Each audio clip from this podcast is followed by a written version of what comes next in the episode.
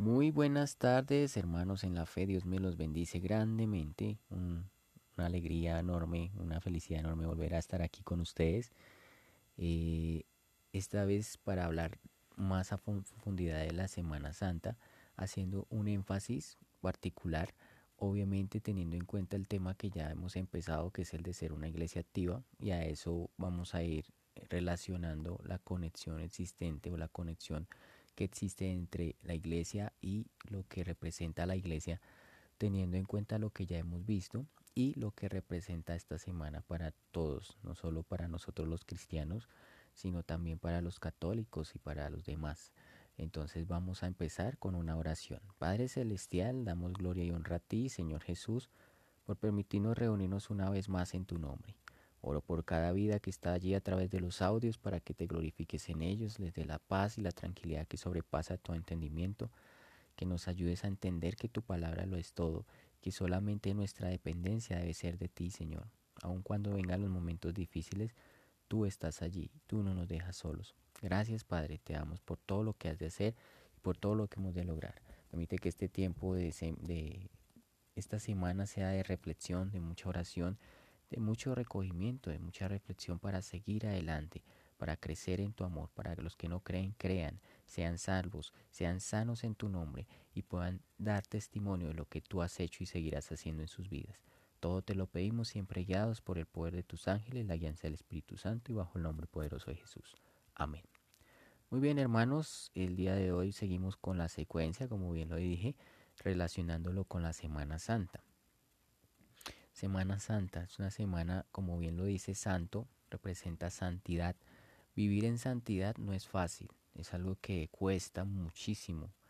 Incluso a nosotros, los hijos de Dios, nos ha costado mucho por muchas otras situaciones que hemos atravesado.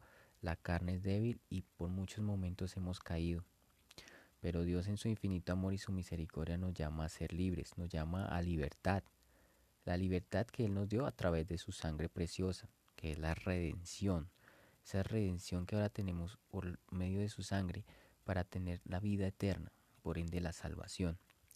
Pero también la comunión, la comunión que hace referencia al pan, a la copa, es decir, a su cuerpo y a su sangre.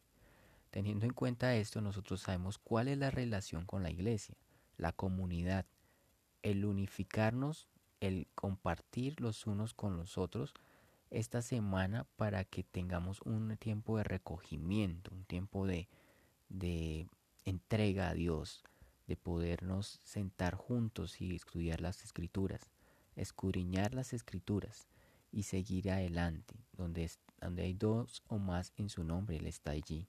Entonces, reunámonos como familia en Cristo y reunámonos como familia en sangre para dedicar un tiempo perfecto para Él, dedicarle ese tiempo perfecto para darle gracias por todo lo que tenemos. Que a pesar que en muchos momentos somos tentados o que tenemos cosas que de pronto no están bien, no estamos pasando una situación muy tan complicada como otras que sí lo están atravesando en estos momentos. Llámese por COVID, llámese por otras enfermedades, llámese por accidentes, llámese por cualquier situación en particular. Entonces nuestra misión es orar por estas personas y que Dios tenga misericordia del hermano. También buscar que otros tengan la cercanía a Dios mediante la ser un ente activo, como bien lo decíamos antes. El activo, estar despierto, el estar dispuesto siempre como iglesia para fundamentarnos primero que todo en la fe, en la fe que mueve montañas, el reconocer que si yo no puedo con mis fuerzas, necesito dejar que Él sea quien obre, descansar en Él, aprender a descansar en Él. Para ello, miramos Mateo, por favor. Vamos a ir a Mateo, capítulo 11. Mateo capítulo 11 está en el Nuevo Testamento, es el libro que abre Testamento, el Evangelio de Mateo 11, 27 al 30, vamos a mirar. Mm, el 28. Venid a mí todos los que estéis trabajados y cargados, y yo los haré descansar. Lleva mi yugo sobre vosotros y aprended de mí que soy manso y humilde de corazón, y hallaréis descanso para vuestras almas.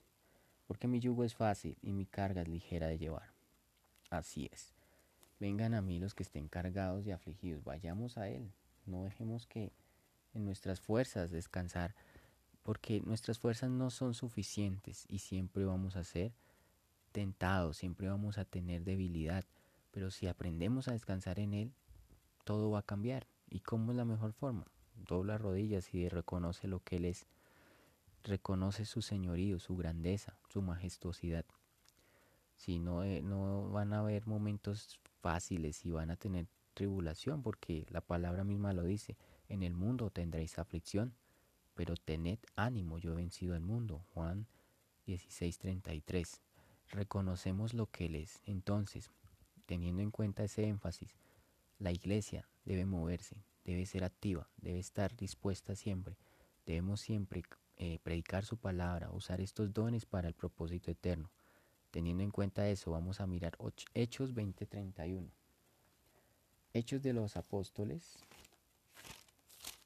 lo podemos encontrar más específicamente después de, mm, Juan. Hechos de los Apóstoles capítulos 20 versículo 37. Perdón, 31. Hechos 20, 31. Nos habla en nombre del Padre, el Hijo y el Espíritu Santo. ponemos a leer esta lectura, Señor, para que cumpla el propósito en cada vida y tengan vida en abundancia. Por tanto, velad, acordándonos que por tres años de noche y de día no he cesado de amonestar con lágrimas a cada uno. Bueno, esta parte nos hace énfasis a que no debemos dejar de velar. Hay una parte fundamentalmente, se me olvida el versículo, dice, velad por tu espíritu. Debemos velar por nuestro espíritu, que es estar despiertos, siempre orando. La oración tiene poder para salvar y restaurar. No dejar que el enemigo nos adormezca el entendimiento, nos ponga un espíritu de estupor. Realmente la función de nosotros como iglesia es fortalecer a otros, pero primero, como bien lo dije en el episodio anterior, debemos empezar por nosotros mismos, por hacer un autoanálisis, por examinarnos qué estamos haciendo bien y qué estamos haciendo mal.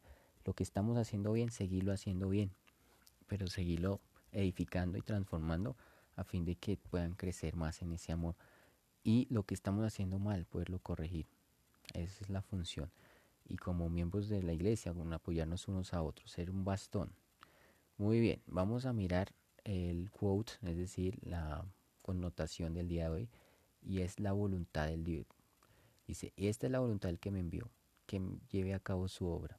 Esa es la voluntad, es el alimento, llevar a cabo su obra, pero terminarla, o sea, no solo empezarla, sino terminarla. Y que otros tengan esa vida en el espíritu, que fundamental es Qué rol tan bonito, ¿no? Poder llevar a cabo esa obra. ¿De qué manera? Dios te va a ir poniendo la sabiduría. A través de su hermosa sabiduría vamos a entender de qué manera podemos entrarle a una persona de tal forma que esa persona crea en Jesús, crea que hay un Dios y que por ende va a ser salva. ¿Listo?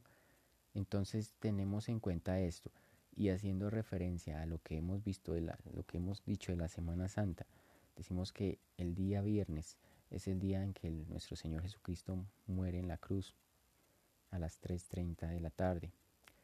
En ese momento nosotros siempre como costumbre en familia solemos orar y hacer una oración dando gracias a Dios por todo lo que Él hizo en ese momento, porque su misericordia se vio reflejado en su, en su muerte. Él rompió con el yugo de la esclavitud, con la ley. Maldito todo aquel que es muerto en un madero. Rompió con eso para darnos la vida. Ya estamos en el segundo día y al tercer día, que es el que nosotros tenemos como énfasis celebración, que es la resurrección. Procesos, crucifixión, preparación a la muerte, crucifixión, que es la muerte, y la resurrección, que es cuando Él ya resucita al tercer día y se, da, y se reserva ese lugar de honor a la diestra del Dios Padre. Allí es donde asciende y nos deja a quién? Al Espíritu de la verdad, al Espíritu, al Consolador, para que moren todos los que creemos. Por ende seamos salvos. Bueno, muy bien, vamos a mirar otro versículo clave el día de hoy, de activo, perdón, de iglesia. Vamos a mirar Mateo 16, 18. Volvemos a Mateo. Atrás. Canta el sonido de las hojitas. Eso es la iglesia, esto es la iglesia. Mateo 16, 18. Dice acá. Permítanme un momentico. Ya. Y también te digo que tú eres Pedro, y sobre esta roca edificaré mi iglesia, y las puertas del Hades no prevalecerán contra ella. Las puertas del Hades no prevalecerán contra la iglesia. Satanás no puede contra nosotros, aun cuando te ataque.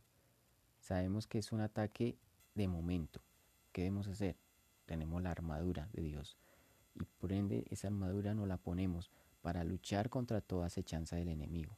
Pero tenemos otra cosa y que es fundamentalmente mm, importante, el nombre, sobre todo nombre, al cual toda rodilla se dobla en los cielos y en la tierra, y toda lengua confiesa que Jesucristo es el Señor, para la gloria y honra de Dios Padre.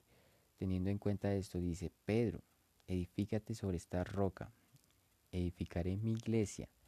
Pero tú eres Pedro y sobre esta roca edificaré mi iglesia.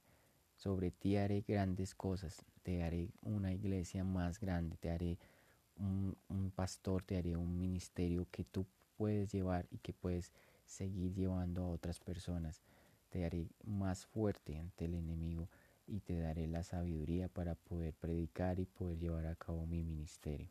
Entonces no desanimemos hermanos en la fe, estos tres días eh, normalmente se suele tomar toda la semana, pero los énfasis de la semana como tal son viernes, jueves, viernes y sábado. Perdón, jueves, viernes, sábado y domingo. Son cuatro días. Desde el jueves la preparación, el viernes la muerte y el, ya lo que es el domingo la resurrección. La Pascua. Nosotros entendemos la preparación de la Pascua. ¿Qué es lo que representa la Semana Santa para ti? ¿Qué representa para ti? Para cada uno de ustedes, ¿qué representa? ¿Y qué, de qué forma la vivimos? Esa es otra cuestión. ¿Cómo, ¿Qué representa y cómo la vivimos? ¿Sí? No todos la viven de la misma forma. Para nosotros es un significado especial, para otros quizás no lo sea. Entonces esto va variando de acuerdo a tus creencias, a tu, tu forma de ver las cosas, a tus principios, a tu fe. Entonces les invito a que sigamos constantes en el Señor. Bueno, muy bien, vamos a orar y en, el siguiente episodio ya vamos a enfatizar un poco más sobre la iglesia y sobre lo que es el camino y el ser activo. Ya vamos mirando más a profundidad este tema. Padre Celestial, te damos gracias, Señor Jesús, por este tiempo. Aun cuando es corto, vuelvo y lo repito, espero que el mensaje quede en cada vida Ayúdenos a edificarnos como iglesia, a crecer, que esa roca crezca. Nosotros sabemos que tú eres, tú nos pusiste pasos firmes sobre la roca, sobre la peña. Nos sacaste del pozo de la desesperación y ahora nuestra misión es ir afuera y predicar. El usar esta vida no como una excusa, sino esta vida para dar más vida en tu nombre, siendo frutos en tu nombre. Damos gracias porque somos frutos de labios y te entregamos nuestra vida y dependencia a ti. Te entrego lo que resta de este día, lo que resta del fin de semana y dándote gracias por lo que ha de venir en esta semana y lo que ha de venir la siguiente. Han de haber muchas bendiciones, vas, a abrir muchas puertas para todos nosotros, todos, todos, absolutamente todos, y vas a cerrar lo que no nos conviene.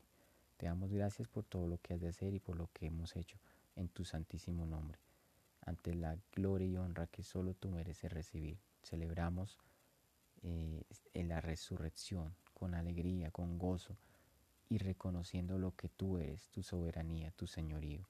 Te amo y muchas gracias, Padre de la Gloria, en el nombre poderoso de Jesús, bajo la guianza del Espíritu Santo y el poder de tus ángeles. Oramos hoy siempre. Amén. Padre nuestro, que estás en los cielos, santificado sea tu nombre. Venga tu reino, hágase tu voluntad en el cielo como en la tierra. El pan nuestro de cada día no lo hoy y perdona nuestras deudas, como también nosotros perdonamos a nuestros deudores. Y no nos dejes caer en la tentación, mas líbranos del mal, porque tuyo es el reino, el poder y la gloria por todos los siglos. Amén. Mis hermanos en la fe, Dios me los bendiga, que tengan un resto de día muy tranquilo, bendición en el nombre de Jesús. igual forma, un domingo de resurrección en paz y en tranquilidad. Un gran abrazo.